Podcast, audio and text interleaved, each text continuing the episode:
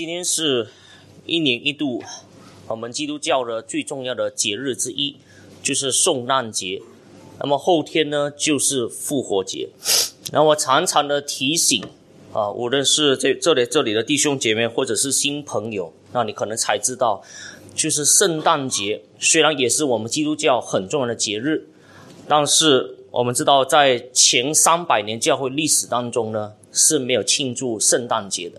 不过呢，一定庆祝两个的节日，那就是受难节和复活节，因为这两个的节日呢，也已经代表了，就是我们基督教或者我们基督徒我们信仰的核心所在，就是耶稣的死与复活。所以，同样的，我们看到也有许许多多我们基督教非常伟大的诗歌，包括刚才我们所唱和所听的，都是要讲这个信息，而这也是我们基督徒。我们所相信，这也是我们基督教我们信仰的核心所在。所以我说这两个节日非常重要的。所以我在说，可能很多人说，哎，星期五有这受难节了，然后呢，礼拜天又要来崇拜一次，又有一个复活节。我说这两个节日，你无论如何，你一定要来，因为这是受难节，后天是复活节。可能有一些的人会选择性。他说：“反正才过两天、三天，一次星期五又来一次，礼拜天又来一次，那他们可能就选择那礼拜天才来，所以呢，星期五可能就不来了，因为星期五在这里西马是还有工作的，那可能东马呢是公假，那在这里有工作，可能许多人已经疲倦了，就没有办法来。但是我要说，虽然可能有各种的困难。”但是我要说，这也可能表示了我们基督徒许许多的基督徒的信仰和生命的写照，就是我们不要受苦，我们要复活啊！所以呢，有许许多人过的这种的基督徒人生呢，是没有经过苦难，但是就盼望有复活；没有经历死亡，就盼望经历有复活的大能。我说没有。我在说，我们人生跟耶稣基督一样，因为他是我们的典范。我要说的是，同样我们有经历苦难，学习顺从，直到完全的地步，好像耶稣基督一样。所以我在说，受难节和复活节，我们都应当来，因为这是我们基督教的信仰的两个核心所在。同样的，我要说，当我们庆祝这个受难节的时候，我也要特别要说，受难节的核心所在，并不是耶稣在十字架上。他有多么的这个的痛苦，我不是否定在耶稣基督在十字架上有多大的痛苦，我没有否定这个事情。因为如果我们去研究过去的历史的时候，如果我们去看十字架，它到底是怎样子的残酷的刑罚的话，我要说，我们的确都认同这一个是历史当中最残酷的刑罚之一。但是受难节，我必须要提醒，就是受难节一个最重要的核心点所在是什么呢？就是耶稣基督这位神的儿子已经为我们牺牲了，他已经代替我们这些罪人，已经死在石架上。我要说，这个是我们基督教的核心所在。所以你看，我们跟天主教在庆祝这个受难节的时候不一样。我在说，我们这庆祝的受难节，重点不在于这个的十字架的痛。重点在于这十字架上的牺牲，这也就是我们我要说的是，本来我们罪人，我们应当受到这些罪恶的刑罚，我们这些罪人本来应该受到这些罪恶的咒诅。当时有位就有一位就是上帝的儿子耶稣基督已经为我们承担了，所以这个重点呢是耶稣基督的牺牲，他的代替，他的救赎是整个的受难节的核心所在。所以同样的，我们今天我们来到这里的时候，我在说受难节的节日。一方面，我们一个很沉重的心，因为我们这次的纪念耶稣基督为我们受死的。但是另外一方面，这种的沉重不是在于说没有盼望，因为我们知道后天我们就庆祝另外一个节日，就是复活节。所以今天晚上我在说，同样虽然我们可能穿的都很黑 啊，这个的诗班也穿的很黑，我也穿的很黑。不过我要说的是，大家可能新朋友不要误会，这个不是追思礼拜，哈哈，不是追思礼拜，因为我在说哈。你看，我在说，你看到许许多多的宗教，他们的教主死了，没有复活。所以，如果你以为今天晚上我们在这里，你说哇，特别是这里的布置也很黑，这边穿的都很黑，传道也穿的很黑，那你说，可能这个今天晚上是追思礼拜，为什么呢？我们要追思耶稣基督已经死了。哎呀，我们基督徒，我们所相信的这位的救主已经死了，所以我们在这里，我们再次纪念，我们追思他怎样子死了。我说是，他的确为我们死了。但是第三天然后从死里当中复活，所以我们今天我们庆祝的受难节的时候，一方面我在说我们有一个非常庄严的一个的心，但是另外一方面我们内心当中又是盼望有喜乐的，因为我们知道再过两天我们要庆祝什么，就是耶稣基督已经从死里当中复活了，所以盼望今天晚上我们在这思想的时候，特别我们今天要思想就是十架七言的第六言，就是成了。那去年呢是渴了，那到了明年呢，就是第七言的时候，就是耶稣基督说：“我把我的灵魂交在上帝的父上帝的手里。”那今天我们要讲的就是成了。我们的思想到底这个意思是什么？让我们一起再次的做一个祷告。我请呃圣元弟兄也带领我们做一个祷告。我们一起来祷告，天父，我们感谢你，因为你在这一段时间，你依然赐给我们这个恩典和盼望，为着我们今天在这个时候要领受你的道。求天父你自己赐下你自己圣灵的光照，也正如耶稣基督你在世上的时候，你说你就是道的本身，而凡事要到你面前来了，都能够透过这个道得到父自己的恩典。也今天在这个时候，我们依然盼望主你的道继续的充满我们，因为主你的应许就是凡事即可慕义到你面前的，你就必使他们得到宝珠。嗯，盼望我们今天就成为这样的人，我们即可慕义，你就赐给我们这个宝珠的生命。你推荐我们祷告，奉靠耶稣基督圣名祈求。阿门。好，我们现在我们就翻开今天的正道的经文，在约翰福音，在约翰福音书第十九章。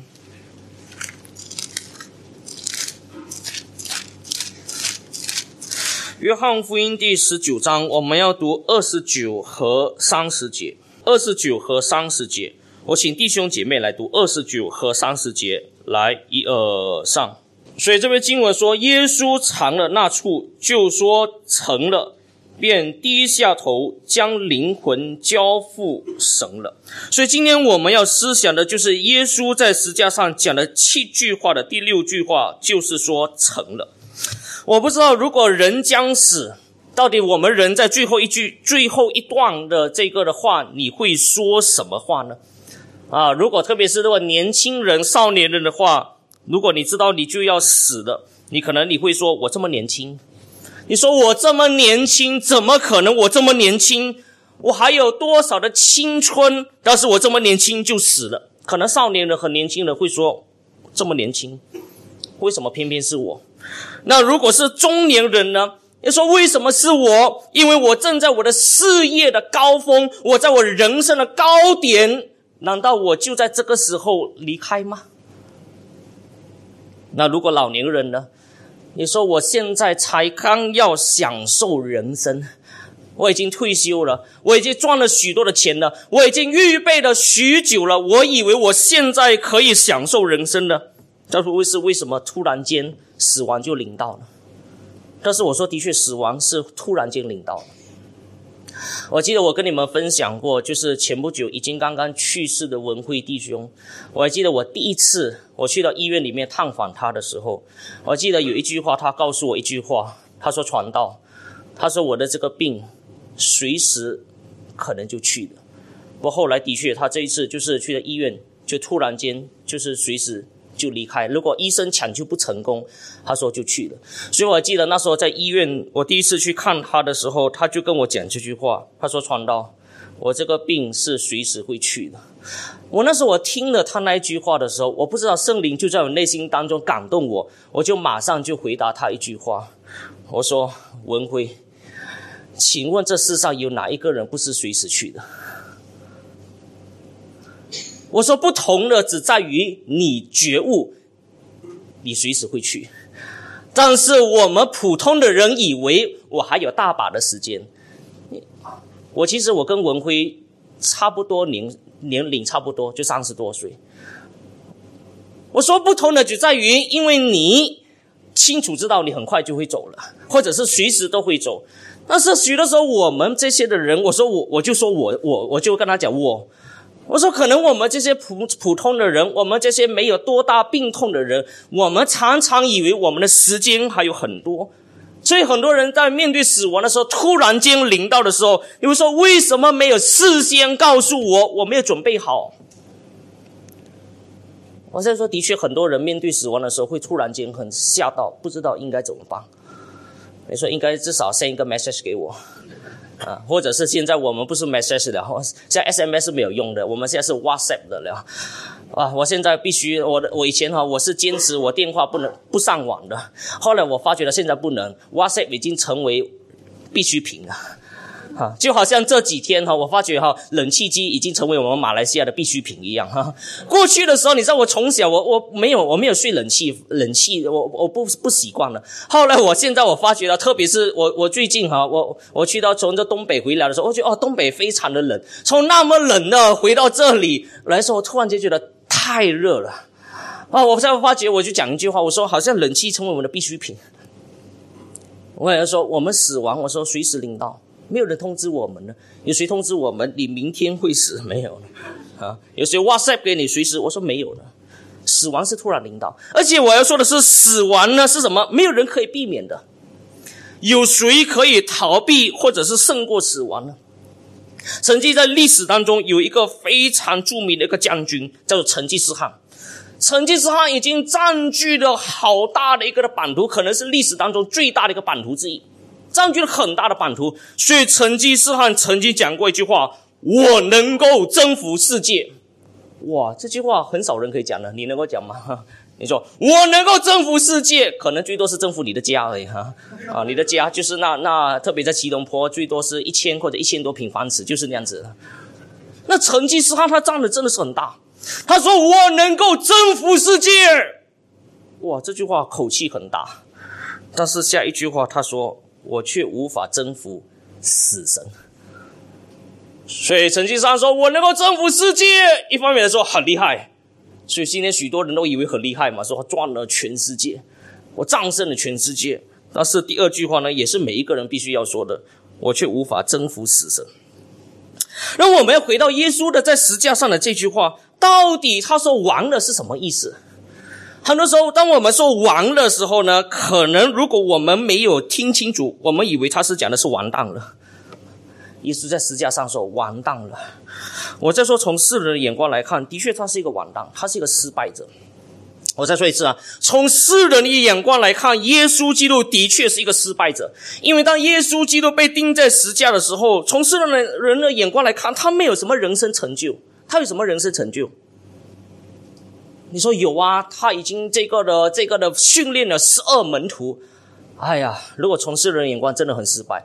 耶稣基督训练了这十二个门徒，结果在耶稣基督这个的遇难的时候呢，结果有一个出卖他，一个否定他，其他的逃之夭夭。哎呀，我在说，如果从我们世人眼光来看，真的他们有什么人生成就？耶稣基督也没有享受人生，在这三十三年半的这个人生当中，他没有享受人生。他也没有留下什么产业，所以当耶稣基督死的时候，他有没有跟约翰说：“约翰，你照顾我的母亲，那你照顾我母母亲呢？我的 account 里面呢有有多少的钱可以你照顾我的母亲？”我不知道，如果他叫约翰照顾我母亲的时候，约翰有没有说钱在哪里？耶稣没有留下多少的产业。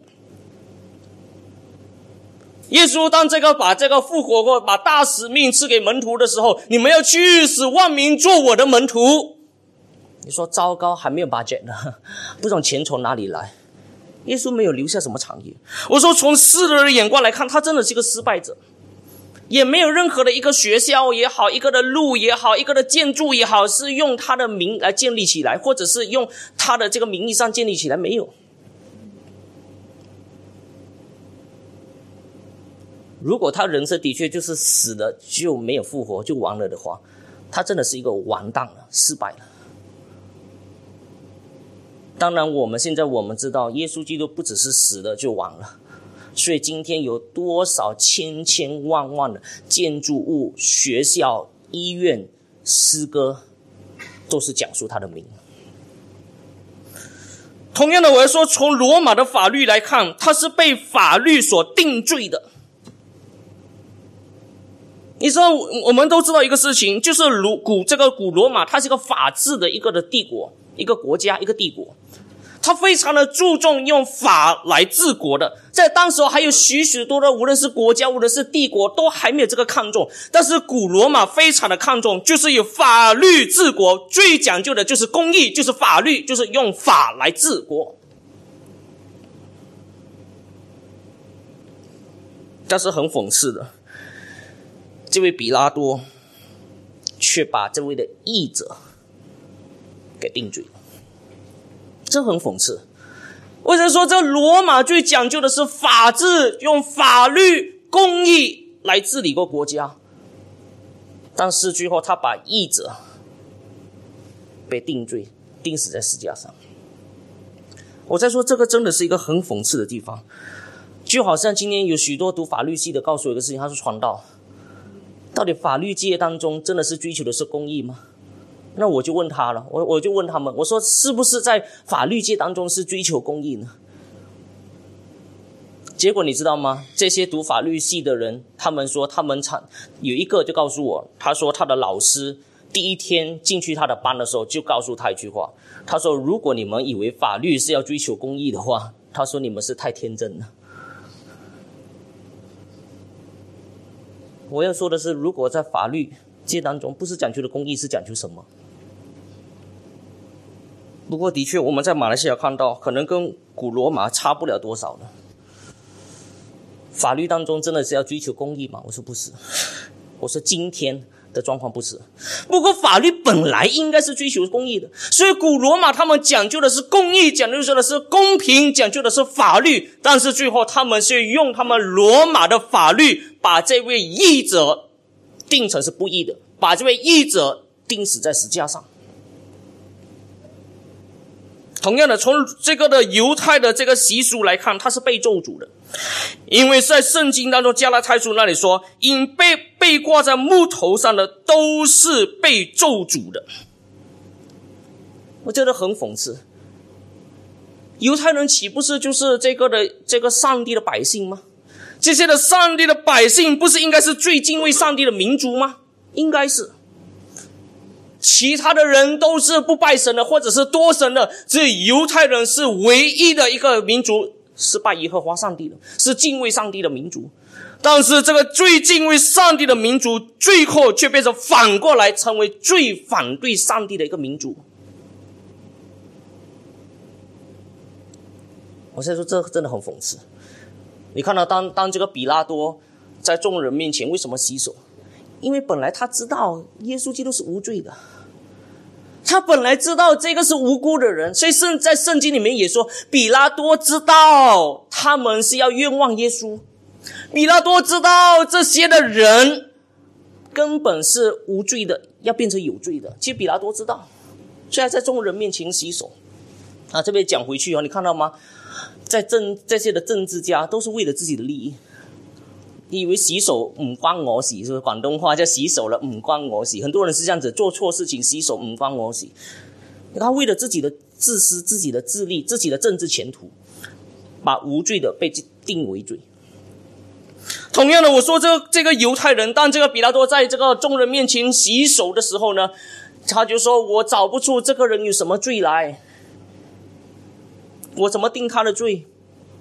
好不好？我们放他吧。其实比拉多本来要放他，但是这些犹太人所谓上帝的百姓，所谓敬畏上帝的人，在圣经当中竟然说，他们大声的喊：“钉他十架，钉他十架，钉他十架。”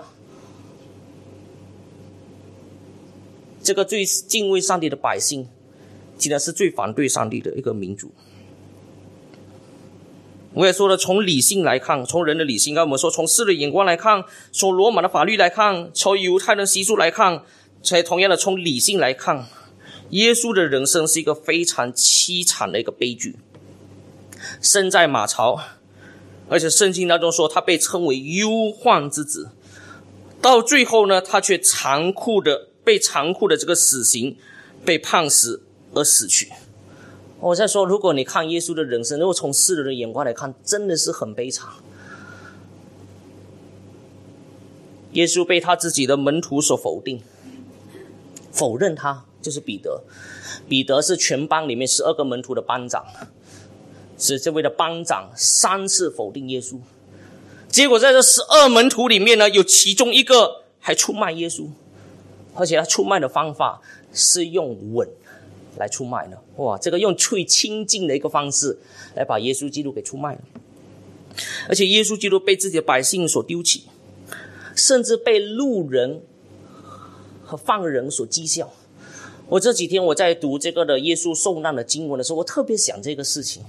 当耶稣基督被钉在十字架上的时候，那里就说是什么呢？有一些路人经过的，在那里讥笑耶稣：“你如果是上帝的儿子，现在就下来吧！你不是说你要拯救世人吗？现在救你自己吧！”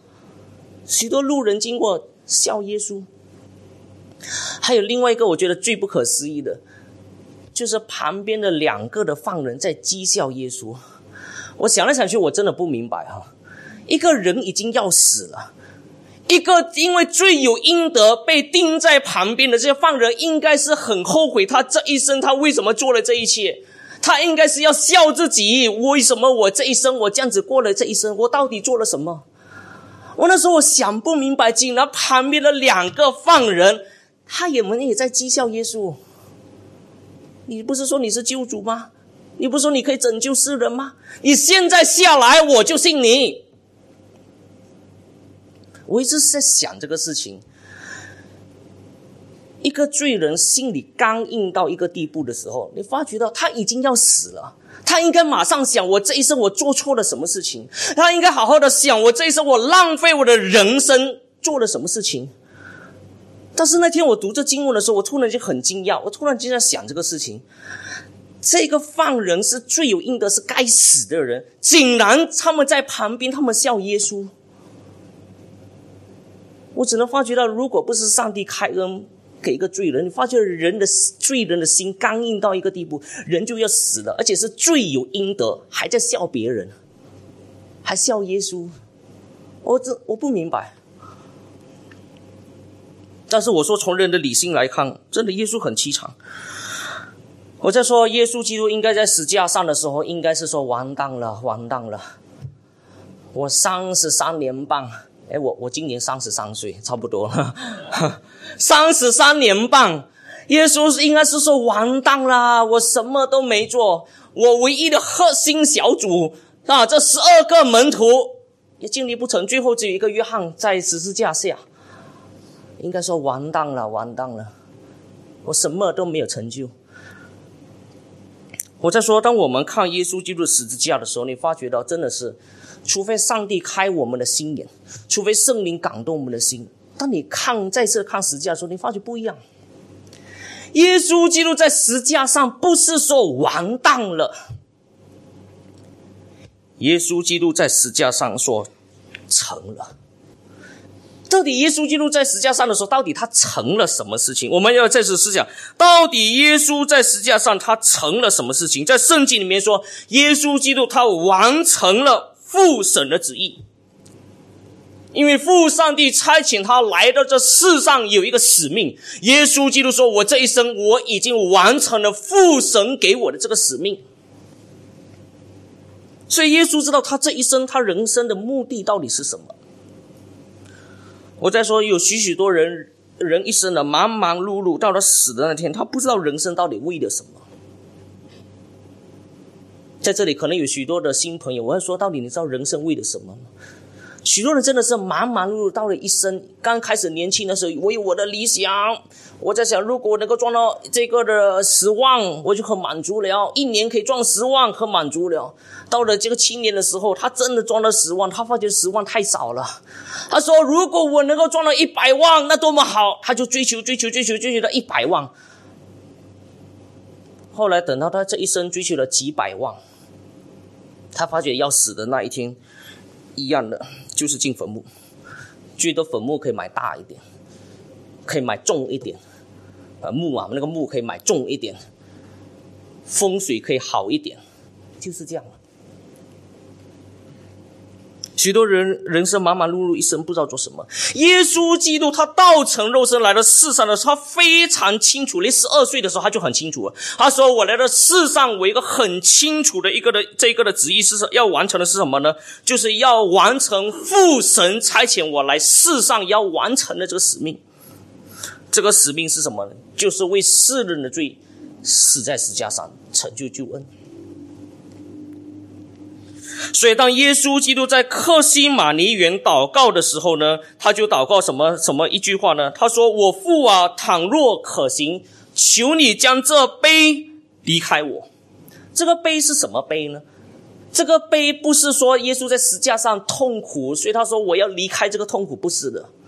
如果耶稣基督是怕这个的话，他就不需要从天上道成肉身来到世上。耶稣在石架上的时候，他不是怕这个。所以他的祷告，求你将这苦悲离开我的时候，他乃是乃是这个苦悲，乃是表示什么？与与父神分离的痛苦。所以他这个是痛苦是太大的，不是讲到我们肉身的这个痛苦，不是的。他说的是与父神这个永恒的三位体的上帝，怎么可能可以分离？这是一个极大的奥秘。我再说一次，三位一体的上帝是怎样子呢？是他们是总是在一起的。因为他们是永恒，都是三位一体的上帝。但是，接纳在这十字架上的时候，他承担世人的罪，他竟然呼喊：“我的上帝，我的上帝，为何离弃我？”所以，这个苦悲是什么呢？与父神的分离啊，这个是一个极大的奥秘。然而，耶稣基督继续的祷告，不是照我的意思，而是照你的意思。因为耶稣基督甘心的顺服父的旨意，甘心为他的选民上十字架，所以耶稣基督在这个十字架上，他完成了救赎之功。那这救赎之功呢？我特别提出四个：到底耶稣基督完成了这救赎之功，到底完成了什么事情？第一，他解决了父神愤怒的问题。所以耶稣基督说：“哎，在圣经里面说，我们犯罪是唯独得罪了上帝，神的愤怒在罪人的身上，没有一个人可以逃避。我们每一个人都是罪人，但是问题在我们这些犯罪的人，我们这些罪恶要怎么解决？”孔子就说过一句话，他说：“获罪于天，无所导也。”也就是说，如果你得罪了上帝，你得罪了这个天。你没有办法祷告了。如果你得罪了老板，你可以找更高的老板，是不是？哈，如果你得罪了经理，你可以找总经理。你得罪了总经理，你可以找什么呢？总裁是吗？可以更高的，可能总裁更高哈。你孔子可以找更高的、更高的。但是呢，孔子就说，如果你得罪了天，就是那个最高的那一位，你死了。你完蛋了，因为你没有一个更高的可以祷告了。孔子是没有中保的观念的。我在说，其实除了基督教之外，没有一个宗教是有中保的观念。所以我要说的是，当我们在这的思想，我们这些罪人，我们犯罪的时候，我们得罪的是这一位的上帝的时候，你要向谁祷告呢？你没有办法向更高的，因为他就是最高的了。所以我在说，孔子没有中保的观念，但是耶稣基督说过一句话，他说：“我就是道路，我就是真理，我就是生命。若不借着我，没有人能够去到父上帝那里去。”表示我们可以有一个中保，但是这位的中保不是从人间而来，这个中保也是从上帝而来。所以父上帝就差遣他的爱子耶稣基督道成肉身来到世上。圣经有一句话说：“神爱世人，甚至将那独生爱子耶稣基督赐给我们，叫一切信他的不至灭亡，反得永生。”我们可以有中保，那就是耶稣基督。第二，耶稣基督的救赎的工作解决了罪的问题。你是罪人，我是罪人。我在说，我们都得罪了上帝。孔子、老子、穆罕默德、释迦牟尼从来没有说过他们能够解决罪恶的问题，或者他们已经解决了罪恶问题，从来没有。我讲一句话哈，佛教从来不是要解决人罪恶的问题，他们要解决的是我们怎样子修身养性，可以减少犯罪。我再说哈，你好好想想想这个这个观念哈。我再说一次，佛教他从来没有说，哎，过去你犯罪了，我们要怎么解决我们已经犯了罪？从来不是。佛教要说什么？我们要修身养性，盼望以后我可以越来越少的犯罪。那过去的罪呢？没有办法。所以我再说一次哈，佛教它不是要解决人所犯的罪，他盼望是解决是我以后可以修身养性，盼望可以犯少一点罪。但是已经犯了罪怎么办？以后犯了罪怎么办？没办法。但是耶稣基督在十字架上，他流已经流出了宝血，要洗去我们一切的罪恶。第三，耶稣在十字架上，他解决了痛苦的问题，因为罪的结果就是什么呢？就是受咒诅。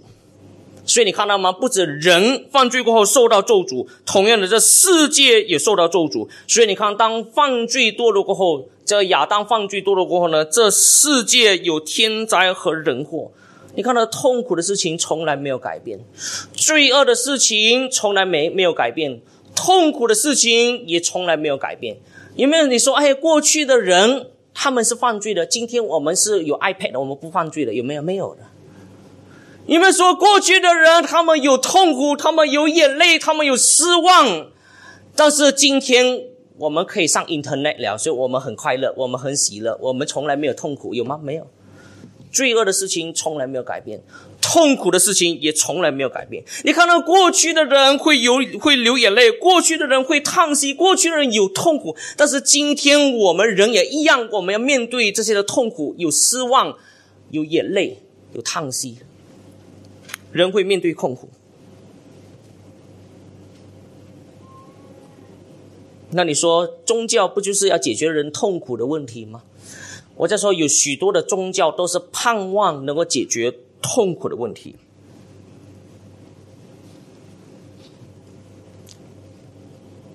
但是佛教它并没有解决人的痛苦的问题，它是告诉你痛苦都是幻觉。人生如梦，人生如烟啊！你看到你说：“哎呀，我现在我已经病病痛痛的很厉害啊！我现在已经病得很惨了，怎么办？”哎呀，一切的痛苦，一切的病，都是如烟。到底你存在吗？你存在？你存在吗？你也不存在。所以你现在痛苦，就是因为你执着。所以你放下你的执着，你痛苦就会离开你了。所以他有解决痛苦的问题吗？没有，他告诉你痛苦是幻觉。但是耶稣基督，他给人一个应许，耶稣基督说：“我把我的平安赐给你。”我所赐的平安不像世人所赐，为什么？因为世人所求的平安是什么平安？我在说，很多时候我们当我们讲到的时候，我们常常讲耶稣给你平安，耶稣给你平安，耶稣给你平安，常常会给人误会。真的会常真的是给人误会，因为这平安这个字哈，在华人的观念当中呢，就是无痛无痒无病发财，这个叫平安。所以许多人不是求神拜佛要求什么呢？就是求平安，求平安，求平安。所以你以为就是耶稣的平安。所以当你说耶稣基督给你平安，他说哈，这个又多一个菩萨。所以我去某某的山拜这个拜那个拜那个拜那个，现在来到礼拜堂也拜一个神，因为这个神可以给我平安。所以耶稣基督在这里在经文当中特别还说明哈，他说：“我把我的平安赐给你们，我所赐的平安不像世人所赐的，而且我要多加一句，就是不像世人所认为的平安。世人所说的平安，就是无痛无痒无病发财顺利子孙满堂，这是我们华人观念所当中所追求的平安。但是耶稣基督所说的平安，特别是全本圣经当中所说的平安。”根本是跟这个没有关系的。耶稣基督所说的平安是赦罪的平安，耶稣基督所说的平安是与神和好的平安，耶稣基督所说的平安是有永生盼望的平安。所以耶稣基督说：“我所赐的平安不是世人所赐的。”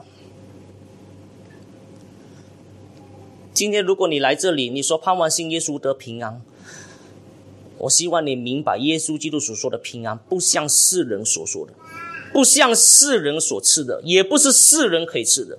有谁可以给我们赦罪的平安？有谁？没有。你犯了罪，人家可以给你什什么帮助？最多叫你不要犯罪啦。过去犯了罪不要紧了啦，你最多只能这样嘛，是不是？我在说，其实很多的宗教也只能这样，你明白吗？很多的宗教也只能这样，就是过去的犯罪没办法了啊。这个的这个，只要错而能改，善莫大焉。过去所犯的罪不要紧的，只要前面的道路不再继续犯罪，或者是犯少一点，就是这样的。但是只有耶稣基督说：“我把这赦罪的平安、永生的平安、与神和好的平安赐给世人。”今天我们所需要的是这一种的平安。第四，我要说的是，除了我们刚才所说的解决了神愤怒的问题、解决人罪恶的问题、解决人痛苦的问题，第四个我要说的是解决了人死亡的问题。因为圣经罗马书六章二十三节那里说什么？罪的公价乃是死。所以刚才我们已经谈了，没有人可以逃避死亡，死亡是一个事实，也表示世人是罪人，也是一个事实。我再说一次啊，因为按照这经文当中说什么呢？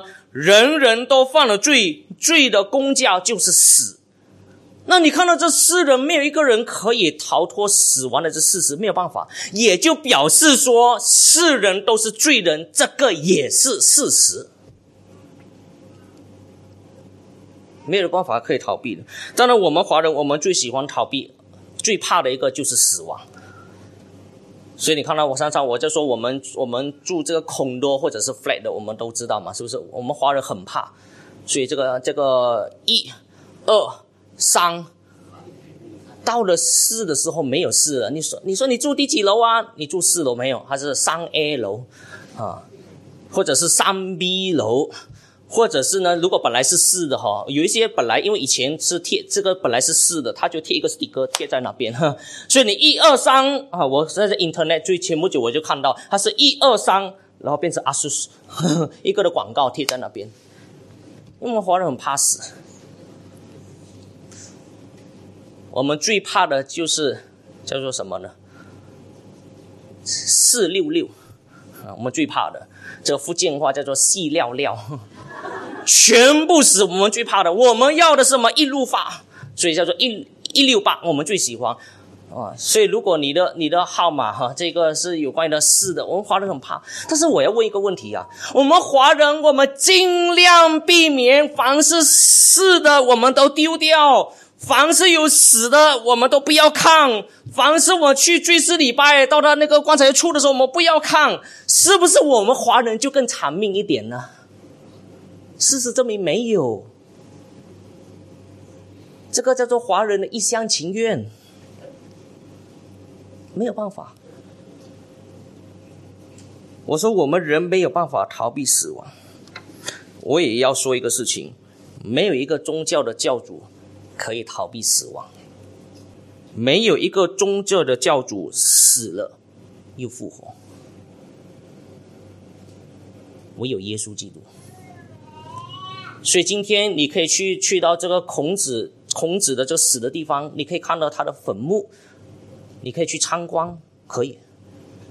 释迦牟尼呢，死了没有？死了。为什么？因为现在世界各地还有很多他的这个舍利子，你知道怎么叫舍利子吗？就是这些的他们这些大师或什么死了过后，他们就拿来烧烧烧烧烧了过后呢，他们就要找舍利子的，就看到有没有像的，那他们看到这些。所以呢，释迦牟尼的这个的舍利子已经送到各个的地方，啊，中国也有。所以呢，有一些呢，就当他送到这个的中国地方的时候，他们为了这个舍利子，他们就建了一个的庙宇，所以许多人要去拜的。不过我说，当你们去拜的时候呢，你就证明了一个事情是什么呢？释迦牟尼死了，没有复活。这是耶稣基督呢？你说耶稣基督也有坟墓吗？啊，耶稣基督坟墓是什么呢？是一个一个一个一个的洞，一个的一个这个的石头所所做的一个的洞。但是在圣经里面说的什么？他的坟墓是空的。今天，如果你再去到这个的这个这个以色列这个地方的时候，你要去找耶稣基督的这个坟墓的时候呢，我要说的是，就算你找到那个坟墓，因为今天有有两个的说法，一个说是那个，一个才说是那一个，不懂哪一个才是真正的一个。不过无论哪一个，我要说的是，你都找不到他的遗体，也找不到他的骨灰，也找不到他化石，也找不到什么。我在说没有。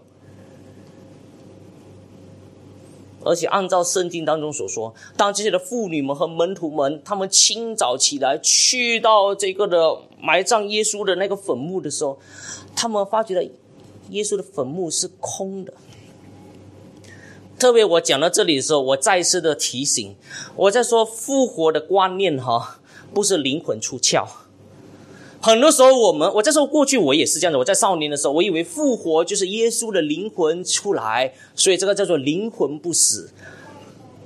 我在说那个不是不是复活哈，那个可能是看鬼戏，灵魂出窍那种，不是耶稣的复活。耶稣的复活呢，也不是精神不死，不是啊，好像毛泽东的思想，这个的思想不死哈，是不是？我的 office 有一个毛毛语录哈，也有一个。毛主席的精神不死，所以耶稣基督的精神也不死。我说你你错了哈。我们所说的这复活呢，不是耶稣的灵魂出窍，也不是说这个这个他的精神不死，或者他的思想不死，不是的。因为圣经里面说坟墓是空的，表示身体复活。因为生命是从他而来。所以，耶稣基督就是特别。我们到了后天的时候，我们要庆祝的就是什么呢？耶稣基督已经复活了。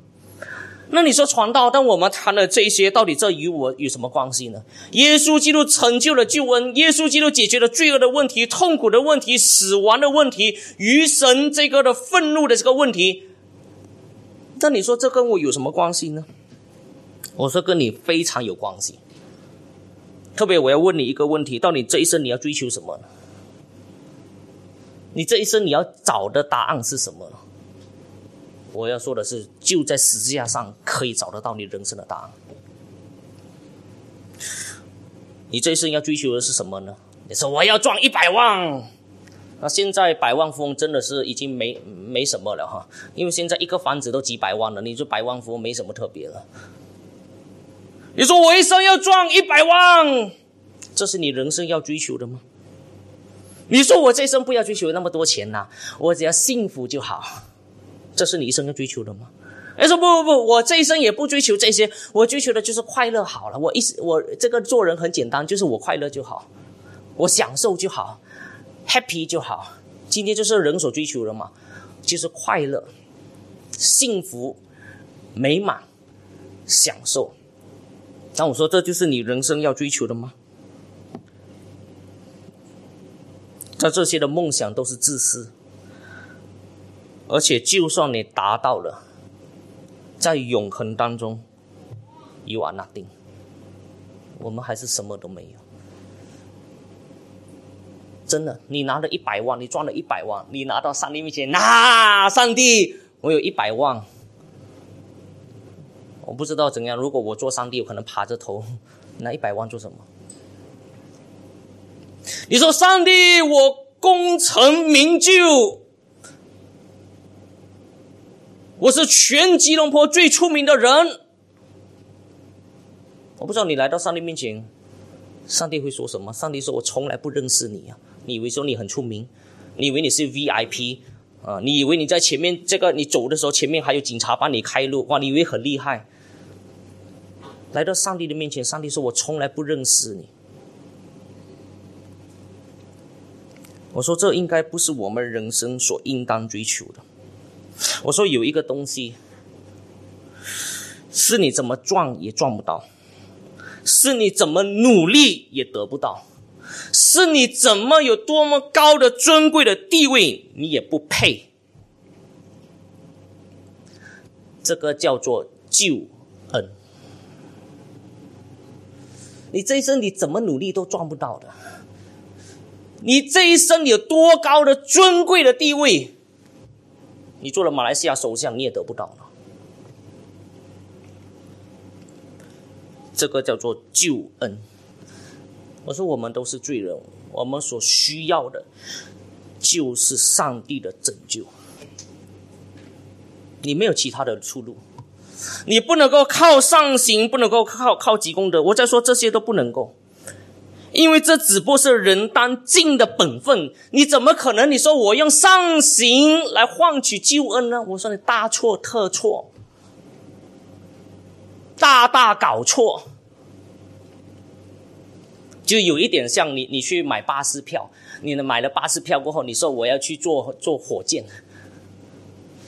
那个人问你有没有搞错啊？啊，不要不要，可能不要说火箭啊，坐飞机都不能够啊，是不是？你拿了马巴士票，你买的 二十块巴士票，从这里去到怡保，然后你去坐去要坐飞机，那个人爬着头，你有没有神经病？你买的是巴士票，就坐巴士。你买的是巴士票，怎么可能坐飞机、坐火箭呢？不可能。我只是给一个比喻，我要说的，今天有许多人说我要行善，我做好事，我就可以救我自己。我说你大大搞错了。圣经当中说什么呢？你行善做好事是上帝给人的普遍恩典。你行善可以得到什么呢？可以得到神给你的普遍恩典的快乐。助人为快乐之本，的确没有错的，这是上帝给人普遍的恩惠，是人当尽的本分。所以，上帝给人普遍的恩惠是什么呢？你行善做好事，你内心会快乐，没有错。但是，圣经从来没有应许说什么呢？你行善做好事，你可以得救恩。你跟我都是罪人，我们需要的是上帝的拯救，这个是我们所需要的。我常常也也讲了一个的例子呢，啊，可能你许多人听过。我说，如果我我跌进水里面，我是不会游泳的。OK，我我到现在还是没没去学，就是的，因为从小的时候，我爸爸妈妈这个都不肯我接近水，嗯，因为他怕跌进水里面就会有事情发生。然后一直到现在，后来我从来都不敢进水里面，就是这样，啊。那我说我我我的确到现在都不游泳。那我如果跌进水里，那子平看到了，啊，子平在岸边看到了，啊，我就说救命啊！我刚好看到子平，子平救我。结果子平就说：“我早就跟你说要学游泳了，你到今天你还没有学，我讲了多久了，你还不学？好，今天我马上免费教课，教你怎么游泳。”是不是哇？马上就说有有很多的方式，我不知道有自由式、有青蛙式，还有从后面的方式，哇，很多的方式他教我了。可是我早就死了。那子平应该做的是什么？要救我。我不知道他能不能救，就是了。但是我知道耶稣基督能够救我们，就是了。OK 啊。那我说要什么？就跳进水里把我救上来。然后现在可能就你要不要悔改啊？现在要去学游泳了啊？是救了过后才教。那我要说的是，我们基督教不是反对行善，我们基督教不是反对做好事，不是。但是问题在于，你行善做好事，不是成为你去天堂的那个票。你行善做好事，指你当尽的本分。而且我们基督徒，我们看行善的时候，有一个更不一样的地方。就是我们要遵行神的旨意，就是行善。所以呢，是耶稣基督拯救了我们，改变我们的生命，重生了我们过后，我们才学习这样子靠着上帝恩典和帮助，我们做讨神喜悦的事情，包括了就我们常常所说的行善。所以我说，只有一条道路。可以引你去永生，你只有承认你的无能为力，只能对主耶稣基督说：“主啊，求你拯救我。”这个是唯一的道路。我在说，罪人要做的是什么？就是谦卑自己，承认我无能为力，承认我需要耶稣基督。所以我就说，你看，我刚才我已经讲了，谦前天当我在读圣经的时候，我真的很难想象旁边的两个的这个的，其实圣经里面不是说一个在讥笑，因为它是用多数，多数那就有两个嘛，也就表示两个都在讥笑耶稣。我一直在想的时候，我在想，人一个罪人心可以刚硬到一个地步，要死之前了，还在笑别人。我没有，我真的没有办法想象哈，他自己是一个罪人，罪有应得，被钉在那里是应该的。他应该是怎样子？应该流着眼泪。我这一生，我到底做什么？我这几十年，我到底我我人生过得怎样？他应该是后悔懊悔。结果圣经里面说，两个这个的犯人都在讥笑耶稣。如果你是上帝的儿子，你是耶稣基督，你是救主的话。你就救我们和救你自己吧，两个都在笑，但是很奇妙的，上帝的恩典临到其中一个，我不知道是哪一个，是右边还是左边，其中一个，他突然间生命改变过来，因为他听了耶稣所说的这句话，他发觉耶稣不是普通人。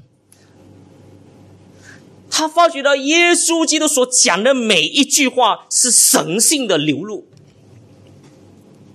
比如说，十架七言第一眼说什么？父啊，赦免他们，因为他们所做的，他们不知道。我相信这个犯人在听到这些话，他发觉这些话不是人可以讲的。一个人在面对了许多的冤枉、许多人的这个的辱骂和讥笑的过后，他竟然不是咒诅。耶稣在石架上不是咒诅人，不是怀恨。耶稣在为人祷告，父啊，赦免他们，因为他们所做的，他们不知道。我相信这些的话，上帝就透过这些的话，就感动这个的犯人。这个犯人从讥笑耶稣，突然间整个生命改变过来。他说：“主啊，当你神国降临的时候，求你纪念我。”表示他生命完全改变过来。他知道这位是主，他知道这一位是能够拯救他的，他就谦卑下来，承认主啊，求你帮助我。主啊，你德国降临的时候，求你纪念我。我说：“今天我们也是一样的。我在说，可能我们在讥笑，讥笑耶稣的死架，我们讥笑基督教的信仰，我们讥笑耶稣基督的十字架有什么特别？这边的救主有什么特别？但是我们更应该的是什么？就是求神开恩，说主啊，我要承认，我不能救我自己，我不能够解决罪恶的问题。”我不能够解决我人生许许多多的这些的问题，我只能够谦卑来到面前说：“主啊，求你赦免我的罪恶，求你改变我的生命，求你拯救我，求你重生我。”那你愿意如此吗？我盼望在当中的一些的新朋友，你今天晚上就向神来祷告，求神改变我的生命。求神赦免我，求耶稣基督拯救我。我们一起起立，我们要做一个祷告。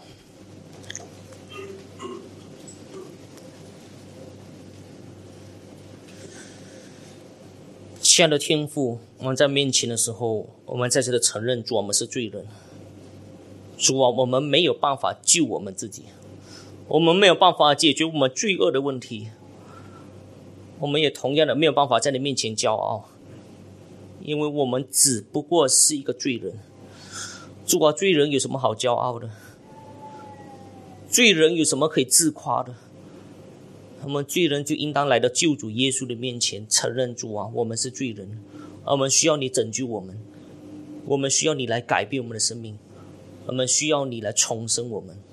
主愿求主你今天晚上，你也把这样的恩典赐给在座的这些的新朋友。